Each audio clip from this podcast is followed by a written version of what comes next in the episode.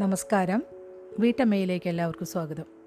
എല്ലാവരും സുഖമായിട്ടിരിക്കുന്നുണ്ടെന്ന് കരുതുന്നു ഞാൻ. ഞാനും കുടുംബവും സുഖമായിട്ടിരിക്കുന്നു കഴിഞ്ഞ ദിവസം ഞാൻ നമ്മൾ വായിച്ചുകൊണ്ടിരുന്ന ചെറുകഥകൾ വായിച്ച് ആ ബുക്ക് വായിച്ച് തീർന്നിട്ടുണ്ടായിരുന്നു. അപ്പോൾ ഇനി ഞാൻ വായിക്കാൻ പോകുന്നത് പൗലോ കൊയിലയുടെ ദി ആൽക്കമിസ്റ്റ് എന്ന് പറഞ്ഞ ഒരു കഥയാണിത്. ഇത് ഒരു ലോകപ്രശസ്തനായ ബ്രസീലിയൻ സാഹിത്യകാരനാണ് ഇത് എഴുതിയത്.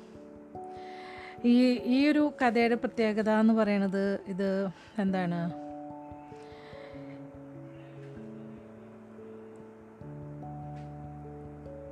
ഏറ്റവും കൂടുതൽ വിവർത്തനം ചെയ്യപ്പെട്ട ഗ്രന്ഥത്തിന്റെ എന്ന് വെച്ചാൽ ആൽക്കമിസ്റ്റ് കർത്താവ് എന്ന നിലയിൽ രണ്ടായിരത്തി ഒമ്പതിൽ ഗിന്നസ് ബുക്കിൽ സ്ഥാനം നേടിയിട്ടുണ്ട്. ഈ ഒരു കഥ ഒരുപാട് കൂടുതൽ വിവർത്തനം ചെയ്യപ്പെട്ട ഗ്രന്ഥത്തിന്റെ കർത്താവ് എന്ന നിലയിൽ. അത് അതുപോലെ തന്നെ ഇതൊരു മലയാളത്തിലേക്ക് തർജമ ചെയ്തപ്പെട്ടിട്ടുള്ളതാണ്. രാമാമേനോനാണ് ഇത് മലയാളത്തിലേക്ക് തർജമ ചെയ്തിട്ടുള്ളത്. അപ്പോൾ നമുക്കിത് വായിച്ചു തുടങ്ങാം. അപ്പോൾ അതിനൊരു പ്രധാന കുറിപ്പ് എന്ന് പറഞ്ഞിട്ട് കൊടുത്തിട്ടുണ്ട്. അപ്പോൾ ഞാനത് ആദ്യം വായിക്കാം. സ്പെയിനിലെ പ്രശസ്തമായ ഒരു തീർത്ഥാടന കേന്ദ്രത്തിൽ വെച്ചുണ്ടായ ഒരു അനുഭവത്തിന്റെ പ്രചോദനത്തിലാണ് ബ്രസീലിയൻ സാഹിത്യകാരനായ പൗലോ കൊയിലോ കഥയെഴുത്തിലേക്ക് തിരിഞ്ഞത്. അതിനു മുമ്പ് അദ്ദേഹം നാടകകൃത്തും നാടക സംവിധായകനും ഗാനരചയിതവും ഒക്കെയായിരുന്നു. പിൽഗിരിമേജ് എന്ന തന്റെ പുസ്തകത്തിൽ കൊയിലോ ഈ അനുഭവം രേഖപ്പെടുത്തിയിട്ടുണ്ട്. അടുത്ത പുസ്തകമായ ആൽക്കമിസ്റ്റ് അദ്ദേഹത്തെ ലോകപ്രശസ്തനാക്കി. ഐഹിക ജീവിതത്തിന് ദൈവികമായ ഒരു സൗരഭ്യം നൽകുന്ന വഴിയാണ് ഈ എഴുത്തുകാരന്റേത് ഒരു സ്വപ്ന ദർശനത്തിന്റെ പ്രേരണയിൽ സാന്റിയാഗോ എന്ന ഇടയബാലൻ നടത്തുന്ന യാത്രയാണ് ആൽക്കമിസ്റ്റിന്റെ പ്രതിപാദ്യം. അതിനാൽ ഇതിനെ യാത്രയുടെ പുസ്തകമെന്ന് വിളിക്കാം. എന്നാൽ സാധാരണ യാത്രയല്ല. ജീവിതത്തിലൂടെ സന്ദേഹിയായ മനുഷ്യൻ നടത്തുന്ന യാത്രയാണിത്. ഇന്ന് ലോകത്തിൽ ഏറ്റവും അധികം വായിക്കപ്പെടുന്നത് ഈ ബ്രസീലിയൻ സാഹിത്യകാരനാണെന്ന് വായിക്കപ്പെടുന്നത് ഈ ബ്രസീലിയൻ സാഹിത്യകാരനാണെന്ന് പറയാം. ഒട്ടേറെ രാജ്യങ്ങളിൽ വിവിധ ഭാഷകളിലായി ഇദ്ദേഹത്തിന്റെ കൃതികൾ ദശക ലക്ഷക്കണക്കിന് കോപ്പികൾ വിറ്റഴിയുന്നുണ്ട്. പ്രസിദ്ധമായ വിദേശ ഭാഷാ പുസ്തകങ്ങൾ മലയാളത്തിൽ വിവർത്തനം ചെയ്ത് പ്രസിദ്ധീകരിക്കുന്നതിനുള്ള അവകാശം നേടുന്നതിന് ഭീമമായ തുക റോയൽറ്റി അഡ്വാൻസായി നൽകേണ്ടി വന്നു. നൽകേണ്ടി വരുന്നു. മലയാള പുസ്തക പ്രസാധകരെ സംബന്ധിച്ചിടത്തോളം ഇത് താങ്ങാവുന്നതിലപ്പുറമായിരിക്കാം. എങ്കിലും മലയാളികൾക്ക് ഇത്തരം പ്രസിദ്ധ കൃതികൾ വായിക്കാൻ അവസരം ഒരുക്കേണ്ടത് ഞങ്ങളുടെ കർത്തവ്യമാണെന്ന് വിശ്വസിക്കുന്നു. അതും പരമാവധി കുറഞ്ഞ വിലയ്ക്ക്. ആൽക്കമിസ്റ്റിന്റെ കാര്യവും വ്യത്യസ്തമല്ല. കൂടാതെ ഗ്രന്ഥകാരനെയും കൃതികളെയും പരിചയപ്പെടുത്തുന്ന ഒരു ആമുഖ പഠനവും ചേർന്നി ചേർത്തിട്ടുണ്ട്. ലോകപ്രശസ്തനായ പൗലോ കൊയിലെയും അദ്ദേഹത്തിന്റെ അതിപ്രശസ്തമായ ആൽക്കമിസ്റ്റിനെയും മലയാള വായനക്കാർക്ക് പരിചയപ്പെടുത്താൻ കഴിഞ്ഞതിൽ ഞങ്ങൾക്ക് അഭിമാനമുണ്ട്. മലയാള പരിഭാഷയ്ക്ക് അനുവാദം തന്ന പ്രസാധകർക്കും വിവർത്തകനായ ശ്രീമതി രമാമേനോനും പഠനം തയ്യാറാക്കിയ ഡോക്ടർ കെ എം വേണുഗോപാലിനും നന്ദി ഡി സി ബുക്സിന്റെ ഇരുപത്താറാം വാർഷികത്തോടനുബന്ധിച്ച് പ്രകാശിപ്പിച്ച വിവർത്തന ഗ്രന്ഥങ്ങളുടെ പരമ്പരയിലായിരുന്നു ആൽക്കമിസ്റ്റ് ആദ്യം പ്രസിദ്ധീകരിച്ചത്. ഇത് ഈ നോവലിന്റെ പുതിയ പതിപ്പാണ്. അപ്പം നമുക്ക് വായിച്ചു തുടങ്ങാം. മഹാനീലഫലകത്തിന്റെ ചിത്രചാതുരി. ദൈവികതയും ഉന്മാദവും പൗലോ കൊയിലോയുടെ കൃതികളിൽ മതേതരതയുടെ അടിത്തറയിലാണ് ആധുനികതയുടെ ദർശനം ഉയർത്തപ്പെട്ടത്. ആ എടുപ്പിനെ അടിക്കല്ലിട്ടത് മതത്തെയും ദൈവത്തെയും കഠിനമായി വിമർശിച്ച മൂന്ന് ദാർശനികരാണ്. Sigmund Freud Karl Marx Friedrich Nietzsche എന്നിവരാണ് ആ മൂന്ന് പേർ. ദൈവത്തിൻ ദൈവത്തിലെ പിതാവിനെയും നീതിപാലകനെയും സർവദായകനെയും നീത്സെ നീത്ഷെ എന്നാണ് കേട്ടോ പേരാണ്. നീത്ഷെ ചോദ്യം ചെയ്തു. വിമർശനത്തിന്റെ അടിസ്ഥാനവും പാശ്ചാത്തലവും മതവിമർശനമാണ് എന്ന് നീത്ഷെ വിശ്വസിച്ചു. മായികമായ ആഹ്ലാദത്തിൽ നിന്നും വിടുതൽ നേടുമ്പോഴാണ് മനുഷ്യൻ യഥാർത്ഥ ആഹ്ലാദത്തിൽ എത്തിച്ചേരുക എന്ന് മാർക്സും വിശ്വസിച്ചു. അതിനാദ്യം ചെയ്യേണ്ടത് മതങ്ങളെ തല്ലിയുടയ്ക്കുകയാണ് മതവിശ്വാസങ്ങൾ വെടിയു വെടിയുന്നതിനേക്കാൾ അപകടമാണ് ഇന്നത്തെ രീതിയിലുള്ള മതവിശ്വാസത്തെ വളർത്തിയെടുക്കുന്നത് എന്ന് ഫ്രോയിഡും തറച്ചെഴുതി. ആധുനികതയിൽ വിശ്വസിച്ച കാലത്തെ ഫ്രോയിഡ് ശാസ്ത്രജ്ഞാനത്തിലാണ് ഫ്രോയിഡ് ശാസ്ത്രജ്ഞാനത്തിലാണ് എല്ലാറ്റിന്റെയും ഉത്തരങ്ങൾ കണ്ടത്. മനുഷ്യബാഹ്യമായ എല്ലാറ്റിനും മനുഷ്യബാഹ്യമായ എല്ലാറ്റിന്റെയും ഉത്തരം ശാസ്ത്രം തരുമെന്നും മനുഷ്യന്റെ ഉള്ളെന്തെന്ന് മനോവിശ്ലേഷണം പഠിപ്പിക്കുമെന്നും ഫ്രോയിഡ് ദൃഢമായി വിശ്വസിച്ചു. മതേതരമായ വിശ്വാസത്തിൽ ഉറച്ചു നിന്നുകൊണ്ട് മതം മാസ് ന്യൂറോസിസ് ആണെന്ന് ഫ്രോയിഡ് എഴുതി. ഇത് അസംബന്ധമാണെന്നും മനുഷ്യന്റെ അന്യതാബോധവും ഭയങ്ങളും യുക്തി കൊണ്ട് കീഴ്പ്പെടുത്താവുന്നതേ ഉള്ളൂ എന്ന് അദ്ദേഹം തീർച്ചപ്പെടുത്തി കുഞ്ഞു രക്ഷയ്ക്കായി അച്ഛനിലേക്ക് തിരിയുന്നതിന്റെ വിപുലമായ ആവർത്തനം മാത്രമായി മനുഷ്യൻ ഈശ്വരനിലേക്ക് തിരിയുന്നതിനെ ഫ്രോയിഡ് കണ്ടു. മനുഷ്യനെ ഭയപ്പെടുത്തുന്ന പ്രകൃതി ശക്തികളുടെ ആഘാതത്തെ മറയ്ക്കുന്ന മുഖമൂടി മാത്രമായി ആദ്യകാലത്ത് ഫ്രോയിഡ് മതത്തെ കണ്ടു. യുക്തിയുടെ പ്രവാചകനായ ഫ്രോയിഡ് പിന്നീട് മതത്തിന്റെ കെട്ടുകളിൽ കൂടുതൽ അർത്ഥം കണ്ടെത്തുന്നുണ്ട്. Totem and taboo Moses and monotheism തുടങ്ങിയ ഗ്രന്ഥങ്ങൾ എഴുതുന്നത് മതധ്യാനമുള്ള ഫ്രോയിഡാണ്. ആ ഗ്രന്ഥങ്ങളുടെ സ്ഥായി വേറിട്ടതാണ്. ആ ഗ്രന്ഥങ്ങളിലെ മനോവിശ്ലേഷണം ശാസ്ത്രത്തിന്റെ കൈക്കുഞ്ഞല്ല. മതാത്മകതയിൽ നിന്നാണ് ആ ഗ്രന്ഥങ്ങൾ ആശയം ഉൾക്കൊള്ളുന്നത്. ഏക ദൈവവിശ്വാസത്തെ പിൽക്കാല ഫ്രോയിഡ് നീതിപീഠമായാണ് കണ്ടത്. തുടക്കങ്ങൾ അന്യായമായി അന്യായമായി പോകുന്ന പ്രതിഭാസമായി ദൈവസങ്കല്പത്തെ ഫ്രോയിഡ് വിലയിരുത്തി. ഈഡിപ്പസ് കോംപ്ലക്സിനെ കുറിച്ചുള്ള ആദ്യ സങ്കല്പങ്ങളും അദ്ദേഹം തിരുത്തിയെഴുതി വ്യക്തിയുടെ സ്വകാര്യ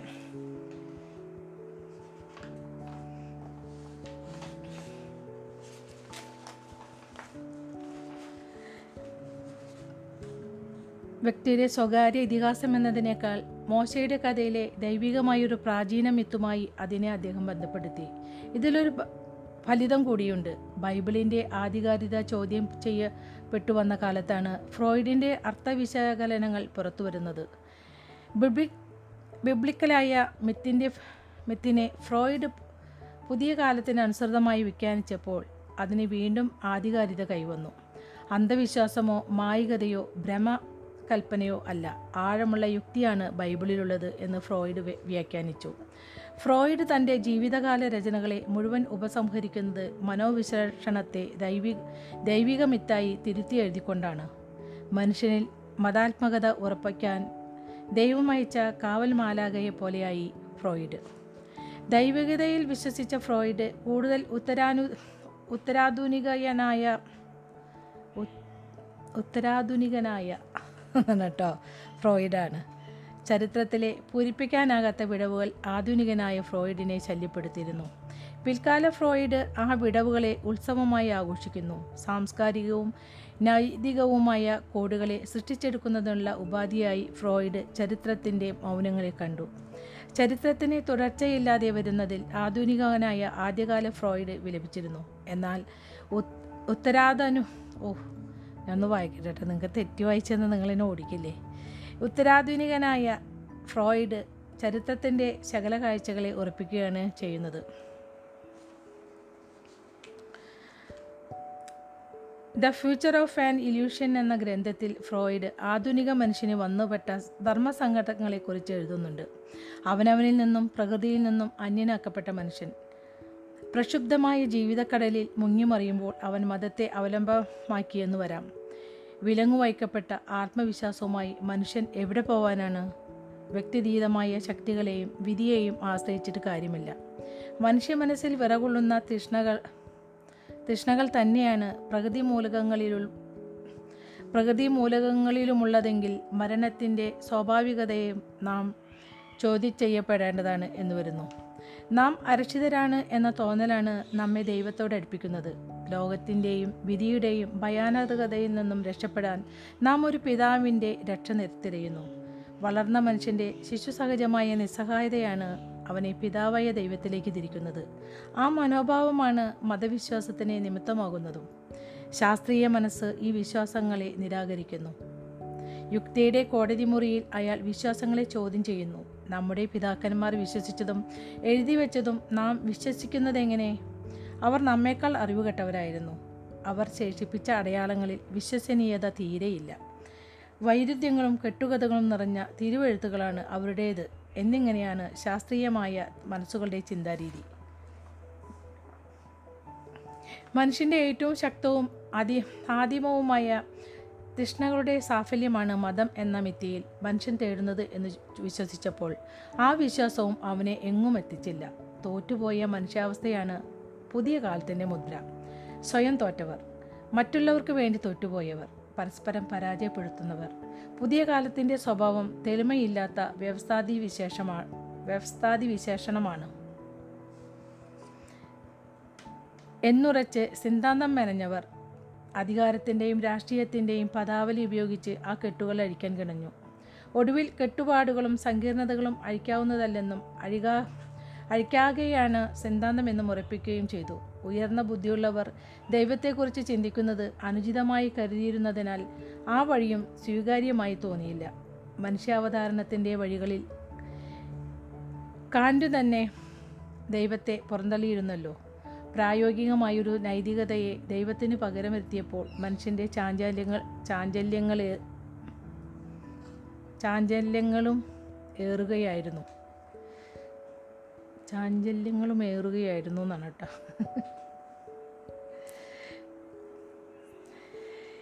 അധികാരവും ഭാഷയും സംവാദങ്ങളുടെ കേന്ദ്രസ്ഥാനത്തെത്തിയപ്പോൾ അതീന്ദ്രിയമായ മൂല്യവ്യവസ്ഥകളും അതിന് വിധേയമാണ് എന്ന് വന്നു. സന്ദേഹികളായ മനുഷ്യർ ഇവിടെ വെച്ച് രണ്ട് വഴികളിൽ പിരിഞ്ഞു. ആദ്യത്തെ വഴി സ്വന്തം ദൗർബല്യം അറിഞ്ഞ് പരാശക്തിക്ക് മുമ്പിൽ സ്വയം അർപ്പിക്കുന്നതായിരുന്നു. അതീന്ദ്രിയ ദർശനത്തിന്റെ പ്രായോഗികകൾ പ്രായോഗിക ഒരു കേട്ടോ അതീന്ദ്രിയ ദർശനത്തിന്റെ പ്രയോഗക്രിയകളുള്ള മതക്കൂട്ടുകളിൽ രക്ഷ കണ്ട കണ്ടെത്തുന്നതായിരുന്നു രണ്ടാമത്തെ വഴി. പെന്തക്കോസ്ത് മിഷനും ചിന്മയ മിഷനും ബ്രഹ്മകുമാരികളും ആർട്ട് ഓഫ് ലിവിങ്ങുമെല്ലാം അതീന്ദ്രതയുടെ പ്രായോഗ പ്രയോഗക്രിയകളിലേക്ക് മനുഷ്യനെ കൊണ്ടുപോയി. നല്ലവരുടെ കൂടിച്ചേരൽ എന്ന ആശയം ഈ ചേരലുകൾക്ക് അർത്ഥം നൽകുന്നുണ്ട്. അത് തീർത്ഥസ്നാനം പോലെയാണ്. എന്നാൽ സത്തുക്കളുടെ മാത്രം സംഘത്തിന് പുറത്ത് ലോകവുമായി ഇടപെടുമ്പോൾ എങ്ങനെ അതിജീവിക്കുമെന്നത് ഇവരുടെ പ്രശ്നമാണ്. ഭൂമിയിലെ ജീവിതം സത്തുക്കളുടെ മാത്രം സംഗമമല്ലല്ലോ. നാം ദൈവത്തെ വിളിക്കുന്നില്ലെങ്കിലും അവൻ നമ്മെ വിളിക്കുന്നില്ല വിളിക്കുന്നില്ല എന്ന് തീർച്ചയുമില്ല. ഏതു വസ്തുവിനെയും നാം സമീപിക്കുന്ന രീതിയെ ഒരു പരിധിവരെ നിയന്ത്രിക്കുന്നത് വസ്തു എങ്ങനെ നമ്മുടെ മുന്നിൽ പ്രത്യക്ഷപ്പെടുന്നു എന്നതാണ് എന്ന് ഹെഗൽ ഫിനോമി ഫിനോമിനോളജിയിൽ പറയുന്നുണ്ട്. അതുകൊണ്ട് തന്നെ സ്വന്തം മരണമല്ല മരണമല്ലാതെ മറ്റൊന്നും തനിക്ക് തീർച്ചയില്ല എന്ന് പറയുന്നവർ ലോകത്തെ സമീപിക്കുന്നതിലും പിഴവ് വന്നുകൂടാതെ ഇല്ല പിഴവ് വന്നുകൂടാതെ ഇല്ല. അന്വേഷിക്കുന്നവർ കണ്ടെത്തുമെന്ന് മത്തായി പറയുന്നത് ഇതുകൊണ്ടാണ്. ദൈവം അദൃശ്യനായിരുന്നാലും അവൻ സ്വന്തം സൃഷ്ടികളാൽ വെളിപ്പെടുന്നു എന്ന് പോൾ പറയുന്നത് ഇതുതന്നെയാണ്. അവിശ്വാസികളുടെ സമൂഹത്തിന് തീവ്രമായ നിഷേധം സ്വന്തമായുണ്ട്. മനുഷ്യന് തീർച്ചയുള്ളത് മരണത്തെക്കുറിച്ച് മാത്രമാണ് എന്നതിനാൽ മരണാനന്തര ജീവിതത്തെക്കുറിച്ചും തീർച്ചയില്ല. മരണാനന്ത മരണാനന്തര ജീവിതത്തെക്കുറിച്ച് ഈ ഭൂമിയിൽ എങ്ങനെ തീരുമാനിക്കുമെന്ന ചോദ്യത്തിന് തനിക്ക് പരിചിതമായ യാഥാർത്ഥ്യം ഇഹലോകം മാത്രമാണ് എന്ന് അവിശ്വസി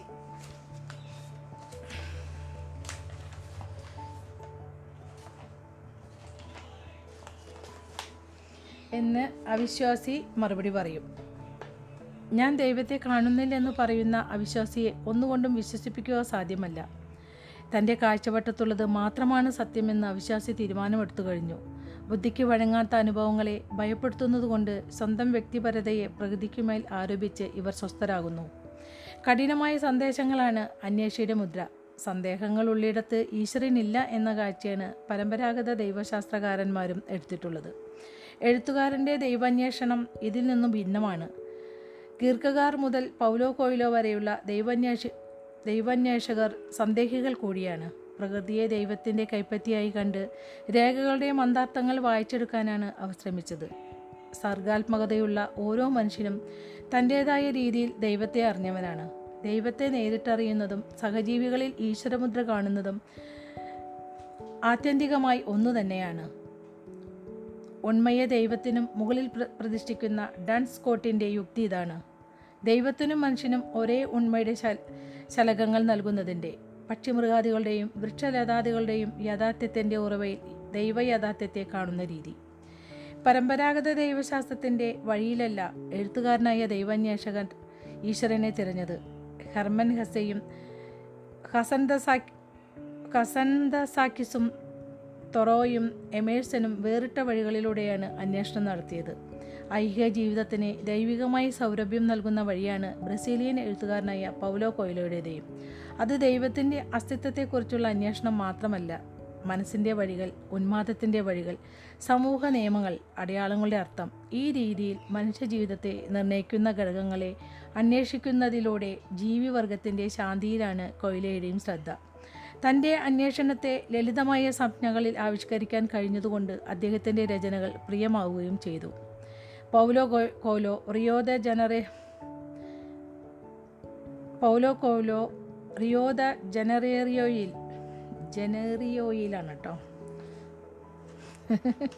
വായിക്കുമ്പോഴൊക്കെ തെറ്റി പോകുന്നുണ്ട് കേട്ടോ. നിങ്ങൾ വിചാരിക്കും ഇത് എന്ത് കഥ വായനയാണെന്നല്ലേ?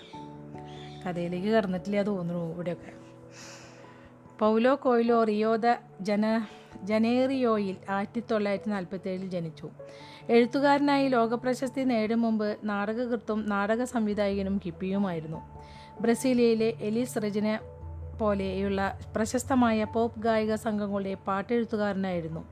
പിന്നീട് പത്രപ്രവർത്തകനായും ടെലിവിഷൻ സീരിയലുകളുടെ കഥയെഴുത്തുകാരനായും പ്രവർത്തിച്ചിട്ടുണ്ട്.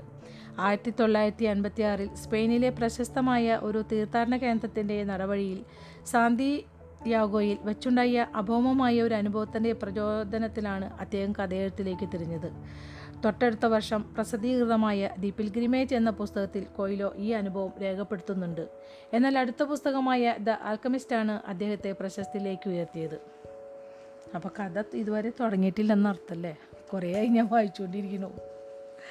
എപ്പോൾ കഥ തുടങ്ങുമെന്ന് വെച്ചിട്ട് ഞാനും ഞാനും ഇത് ആദ്യമായിട്ട് നിങ്ങൾക്ക് വായിച്ചു തരുമ്പോൾ തന്നെ ഞാനും ഇത് ആദ്യമായിട്ട് വായിക്കാൻ കേട്ടോ.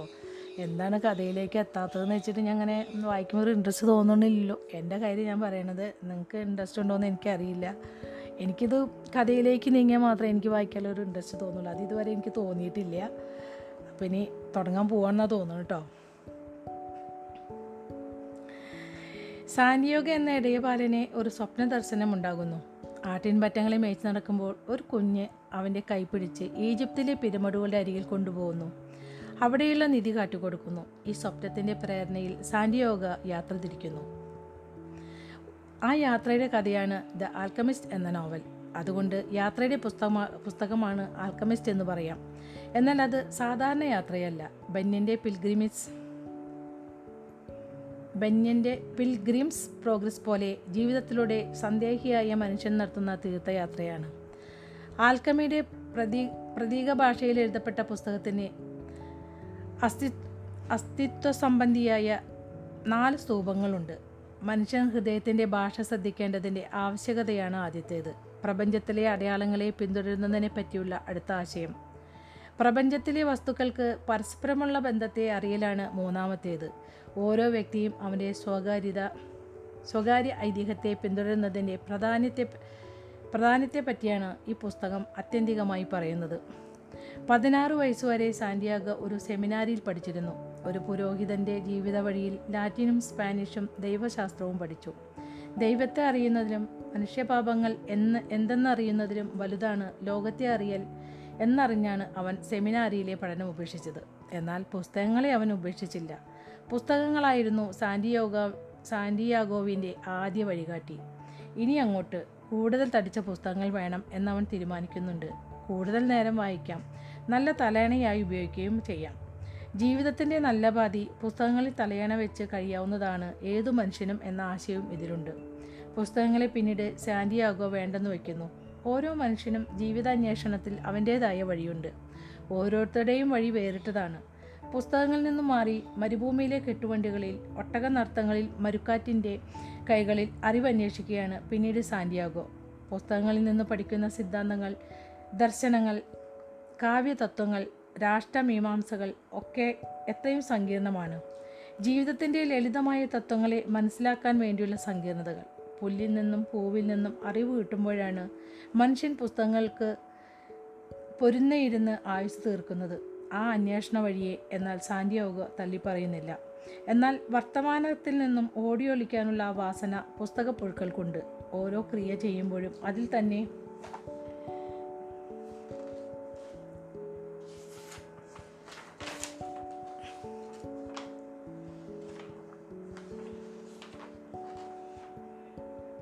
ഓരോ ക്രിയ ചെയ്യുമ്പോഴും അതിൽ തന്നെ ആഴ്ന്നിറങ്ങി ഇരിക്കുന്നതിന് പുസ്തകം മറിക്കാനുണ്ട് ഭയങ്കര പുതിയ പുസ്തകം കൊണ്ട് പേജ് മറിക്കാൻ പ്രയാസമാണ്.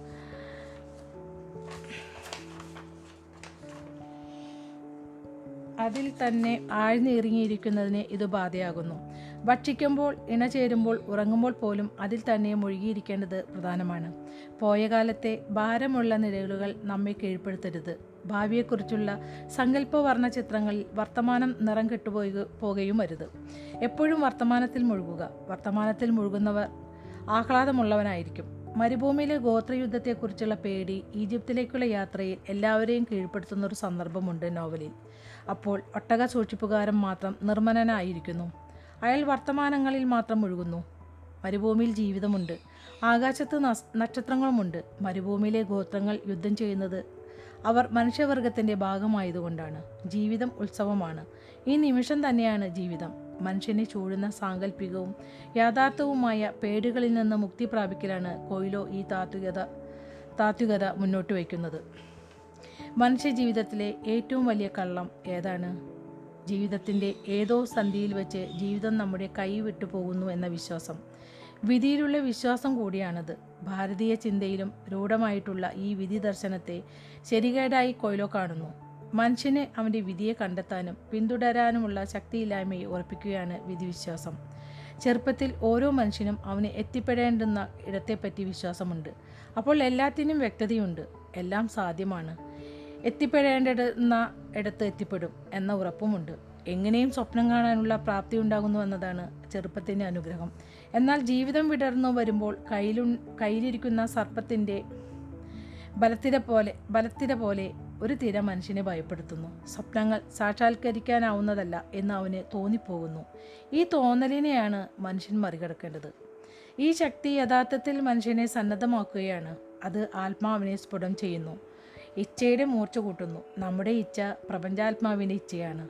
ആ ഇച്ഛയാണ് മനുഷ്യന് പ്രപഞ്ചത്തിലുള്ള ദൗത്യം. മനുഷ്യരുടെ ആനന്ദമാണ് പ്രപഞ്ച മനസ്സിനെ സഫലമാക്കുന്നത്. അതുകൊണ്ട് ഓരോരുത്തരും അവരുടെ മാത്രം ലക്ഷ്യങ്ങളെ തിരിച്ചറിയുകയും അതിനുവേണ്ടി ഉത്സാഹിക്കുകയുമാണ് വേണ്ടത്. മറ്റുള്ളവർ ആഗ്രഹിക്കുന്നത് പോലെ ആയിത്തീരുവാൻ കിണഞ്ഞു തുടങ്ങുമ്പോഴാണ് നമ്മുടെ വീഴ്ചയും തുടങ്ങുന്നത്. അപ്പോൾ നാം നമ്മുടെ സ്വകാര്യ സ്വകാര്യ ഐതിഹ്യത്തെ മറന്നു തുടങ്ങുന്നു. യാത്രയായിരുന്നു സാന്റിയാഗോവിന്റെ ലക്ഷ്യം. എന്നാൽ പരിചയപ്പെട്ട കറുത്ത മുടിയുള്ള ആൻഡലൂഷ്യൻ പെൺകുട്ടിയുടെ സാന്നിധ്യത്തിൽ സാനിയോഗാവിന് യാത്ര മതിയാവുന്നുമുണ്ട്. സ്വന്തം മാട്ടിൻപറ്റത്തെക്കുറിച്ചുള്ള ഓർമ്മയും അവനെ ഒരു പരിധിവരെ തടഞ്ഞു നിർത്തുന്നു. മരുഭൂമിയിൽ നിന്നും വീശുന്ന കാറ്റ് കൊണ്ടുവരുന്ന പ്രലോഭനങ്ങളാണ് സാന്റിയാഗോവിനെ വീണ്ടും യാത്രയിലേക്ക് ഉണർത്തുന്നത്. മരുഭൂമിയുടെയും തട്ടമിട്ട സ്ത്രീയുടെയും ഗന്ധം കാറ്റ് കൊണ്ടുവന്നു. അറിയാത്ത ലോകങ്ങൾ തേടി പിരമിഡുകളിലേക്ക് യാത്ര ചെയ്ത മനുഷ്യരുടെ വിയർപ്പും സ്വപ്നങ്ങളും കാറ്റുകൊണ്ടുവന്നു. കാറ്റിന്റെ സ്വതന്ത്രതയിൽ അസൂയാലുവായാണ് സാന്റിയാഗോ ആ സ്വാതന്ത്ര്യം ആശ്ലേഷിക്കാൻ വെമ്പൽ കൊള്ളുന്നത്. എന്നാൽ സ്വാതന്ത്ര്യം ഇരുതലയിലും മൂർച്ചയുള്ള വാളാണ്. നിയന്ത്രണങ്ങൾ ഒട്ടുമില്ലാത്ത സ്വാതന്ത്ര്യം ആനന്ദം കൊണ്ടുവരുന്നുണ്ടോ? എന്താണ് ആനന്ദത്തിന്റെ രഹസ്യം?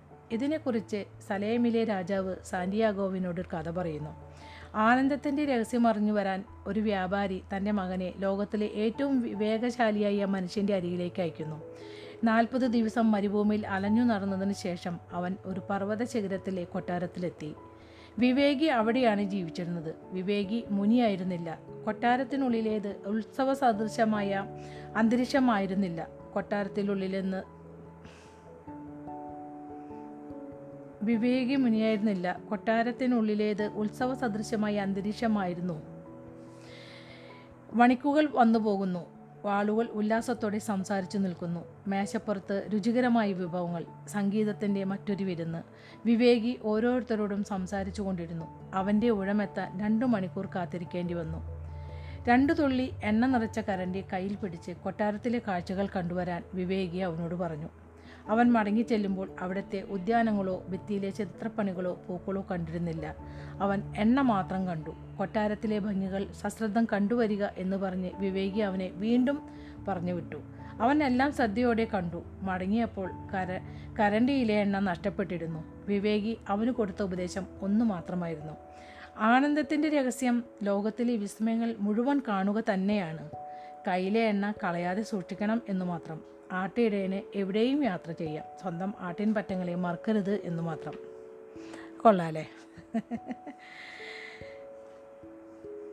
സ്പെയിനിലെ ഒരു ഗ്രാമത്തിൽ ഇടയന്മാരും അവരുടെ ആടുകളും വിശ്രമിക്കുന്ന ഒരു പള്ളിമുറ്റത്ത് നിന്നാണ് സാന്റിയാഗ യാത്ര തുടങ്ങുന്നത്. ഈജിപ്തിലെ പിരമിഡുകളുടെ ചുവട്ടിൽ വരെ അവൻ യാത്ര ചെയ്തു. ഒരു സ്വകാര്യ സ്വപ്നത്തിലെ നിധിപേടകത്തെ പിന്തുടർന്നുകൊണ്ട് ആ യാത്രയിൽ അവനറിഞ്ഞത് യാത്ര തുടങ്ങിയ പള്ളിമുറ്റത്താണ് നിധി കുഴിച്ചിട്ടിരിക്കുന്നത് എന്ന് മാത്രം. അവന്റെ യാത്ര വ്യർത്ഥ വ്യർത്ഥമായിരുന്നോ അല്ല.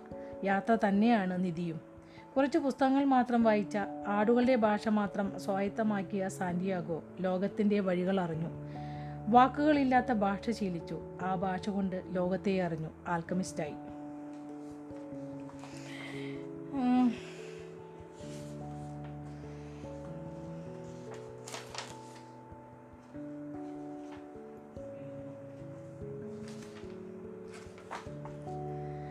ഒരു സ്വപ്നമാണ് മനുഷ്യനെ ജീവിപ്പിക്കുന്നത്. വ്യത്യാസങ്ങളില്ലാതെ വിരസമായി പോയ ജീവിതത്തെ മുന്നോട്ട് നയിക്കുന്ന സ്വപ്നം. ചിലർ ചിലർ ചിലർ മാത്രം ആ സ്വപ്നത്തിന് വേണ്ടി പരിശ്രമിക്കുന്നു. ചിലപ്പോൾ ചില നിസാരതകളെ നാം സ്വപ്നമായി തെറ്റിദ്ധരിച്ചുവെന്നും വരാം. സഫലമാവുമ്പോൾ വ്യർത്ഥമെന്ന് തോന്നുന്ന നിസാരതകൾ വലിയ സ്വപ്നങ്ങളുടെ പാതയാണ് മനുഷ്യൻ പിന്തുട പിന്തുടരേണ്ടത്. ലോകത്തിന് യാ ഓരോ സംഭവത്തിനും അദൃശ്യമായ കണ്ണുകളാൽ ബന്ധിതര ബന്ധിതമായിരിക്കുന്നു. അടയാളങ്ങൾ ശ്രദ്ധിക്കുന്നവൻ സ്വപ്നങ്ങളുടെ സാഫല്യം അറിയുന്നു. ഈ യാത്രയിൽ നമ്മുടെ സ്വന്തങ്ങളെല്ലാം നഷ്ടമായേക്കാം. അതിൽ ഖേദിക്കേണ്ടതില്ല. വേണ്ടതെല്ലാം സ്വന്തമാക്കാനുള്ള കഴിവ് ബാക്കിയുള്ളിടത്തോളം. നമ്മുടെ കൈയും ലോകത്തിന്റെ ചരിത്രവും ഒരേ കൈയാൽ വിരചിതമാണ്. എന്ന അറിവാണ് പ്രധാനം. ആൽക്കമിയും ഒരർത്ഥത്തിൽ ഇതുതന്നെയാണ് പറയുന്നത്. രസത്തെയും ഉപ്പിനെയും സ്വർണത്തെയും പറ്റി പറയുമ്പോഴും അവ ഒറ്റ വസ്തുവിന്റെ ആവിഷ്കാരങ്ങളായാണ് ആൽക്കമി സങ്കല്പിക്കുന്നത് സാന്റിയാഗോവും ഇംഗ്ലീഷുകാരനും തമ്മിലുള്ള സംവാദത്തിൽ ഇതുണ്ട്. ആൽക്കമിയുടെ ചരിത്രത്തിലെ ഏറ്റവും പ്രധാന ഗ്രന്ഥം ഒരു മഹാനീല ഫലകത്തിൽ എഴുതപ്പെട്ട ഏതാനും വാക്കുകളാണ്. ആ മറ്റു ഗ്രന്ഥങ്ങളെല്ലാം ആ വാക്കുകളുടെ വിശദീകരണം മാത്രം. പരീക്ഷണശാലയിൽ ലോഹങ്ങൾ ശുദ്ധി ചെയ്ത് ആൽക്കമിസ്റ്റുകൾ ജീവിതം മുഴുവൻ കഴിച്ചുകൂട്ടി. ഒരേ ലോകം വർഷങ്ങളോളം ചൂടാക്കിയാൽ അതിന്റെ പ്രകൃതങ്ങളെല്ലാം നഷ്ടപ്പെടും എന്നായിരുന്നു അവരുടെ വിശ്വാസം. പിന്നെ അതിൽ ശേഷിക്കുന്നത് ലോകത്തിന്റെ ആത്മാവ് മാത്രം. പകുതി പകുതി ഖരവും പകുതി ദ്രാവകവുമായ ആ വസ്തുവുണ്ടെങ്കിൽ ലോകത്തിലെ എല്ലാത്തിന്റെയും അർത്ഥം മനസ്സിലാകും. അതിലെ ദ്രാവകം എല്ലാ രോഗങ്ങളെയും ശമിപ്പിക്കും. ജരാനരകളെ തടഞ്ഞു നിർത്തും. അതിലെ ഖരമാണ് ദാർശനിക ദാർശനികന്റെ കല്ല്. എല്ലാ ലോകത്തെയും സ്വർണമാക്കി മാറ്റുന്ന മാന്ത്രിക കല്ല്. എന്നാൽ വർഷങ്ങൾ തീയിലരിയിലായി തീയരി ഒരു മിനിറ്റ് കേട്ടോ ഞാൻ ഒന്ന് വായിക്കട്ടെ. തീയരികിലിരിക്കുമ്പോൾ ഓക്കെ. എന്നാൽ വർഷങ്ങൾ തീയില തീയരികിലിരിക്കുമ്പോൾ തീയിലരികിലി ഓ. എന്നാൽ വർഷങ്ങൾ തീയരികിലിരിക്കുമ്പോൾ കല്ലു മാത്രമല്ല ഒലയിൽ ശുദ്ധമാകുന്നത്. ഇത് കൂട്ടി എഴുതുമ്പോഴാണ് എനിക്ക് പെട്ടെന്ന് തെറ്റിപ്പോകുന്നത്. തീന്റെ അരികിലിരിക്കുമ്പോൾ ഒന്നും ഉദ്ദേശിച്ചിട്ടുള്ളൂ. അത് തീയിലരികിലിരിക്കും അത് കിരി കിരി നിങ്ങൾ കുറേ വായിക്കുമ്പോൾ എനിക്ക് തെറ്റിപ്പോവാണ്. സത്യത്തിൽ മനുഷ്യന്റെ വ്യക്തമായ ആസക്തികളും ഉരുകിയില്ലാതെയാവുന്നു. ഭാരതീയർ ദർശനങ്ങളിൽ ഇതേ ആശയം മറ്റൊരു രൂപത്തിൽ വരുന്നുണ്ട്. തപസ് എന്ന സങ്കല്പമാണത്. പഞ്ചാഗ്നി മധ്യത്തിൽ ശരീരം തപിപ്പിക്കുമ്പോൾ ശുദ്ധിയാകുന്നത് മനസ്സുകൂടിയാണല്ലോ. ആൽക്കമയുടെ രാസവിദ്യ സാന്റിയാഗോവിനെ ആകർഷിച്ചില്ല. അവനറിയാമായിരുന്നു ഭൂമിയിലെ അടയാളങ്ങൾ ശ്രദ്ധിച്ചു ജീവിച്ചാൽ ആൽക്കമി സ്വായത്തമാവുമെന്ന്. സങ്കീർണമായ അടയാളങ്ങളിലാണ് ആൽക്കമി രേഖപ്പെടുത്തപ്പെട്ടിരുന്നുവെങ്കിലും അതിന്റെ അർത്ഥം വളരെ ലളിതമാണെന്ന്. പിന്നീട് മരുഭൂമിയിലെ ഒരു ത ഒരു ഇടത്താവളത്തിൽ വെച്ച് അവനോട് ആൽക്കമിസ്റ്റ് ഇതുതന്നെ പറയുന്നുണ്ട്. പ്ലേറ്റോയുടെ ആദർശ ലോക സങ്കല്പത്തിന് സമാനമായ ഒരു ആശയമാണ് ആൽക്കമിസ്റ്റ് മുന്നോട്ട് വയ്ക്കുന്നത് ഈ ലോകം ഒരു- മറുലോകത്തിന്റെ പകർപ്പാണ്. പൂർണതയുള്ള മറ്റൊരു ലോകമുണ്ട് എന്നതിന്റെ തീർച്ചയാണ് ഈ ലോകം. ഇഹലോക വസ്തുക്കളിൽ നിന്നാണ് മനുഷ്യൻ മറുലോകത്തിന്റെ സന്ദേശങ്ങൾ വായിച്ചറിയേണ്ടത്. ഈ അറിവ് ലഭി ലഭിക്കുമ്പോഴാണ് മരതക ഫലത്തിന്റെ അർത്ഥം വഴങ്ങി വരുന്നത് എന്നാൽ സാന്റിയാഗോ മരുഭൂമിയിലാണ്. അതുകൊണ്ട് അവൻ മരുഭൂമിയിൽ ആഴ്ന്നു ചെല്ലുകയാണ് വേണ്ടത്. യഥാർത്ഥത്തിൽ ഒരു മണൽത്തരി മതി ലോകത്തിന്റെ അത്ഭുതങ്ങൾ അറിയാൻ സൃഷ്ടിയുടെ വിസ്മയങ്ങൾ വിടർന്നു വരാൻ. അതിന് ഹൃദയത്തെ ശ്രദ്ധിക്കണം. ഹൃദയം ലോകത്തിന്റെ മനസ്സാണ്. അപ്പം ഞാൻ ഈ ആൽക്കമിസ്റ്റിന്റെ രണ്ടാമത്തെ രണ്ടെന്ന് എഴുതിയിട്ടുണ്ട്. രണ്ടാമത്തെ ഭാഗം ഒന്ന് വിചാരിക്കണം ഞാൻ അടുത്ത ദിവസം വായിച്ചു തരാം കേട്ടോ.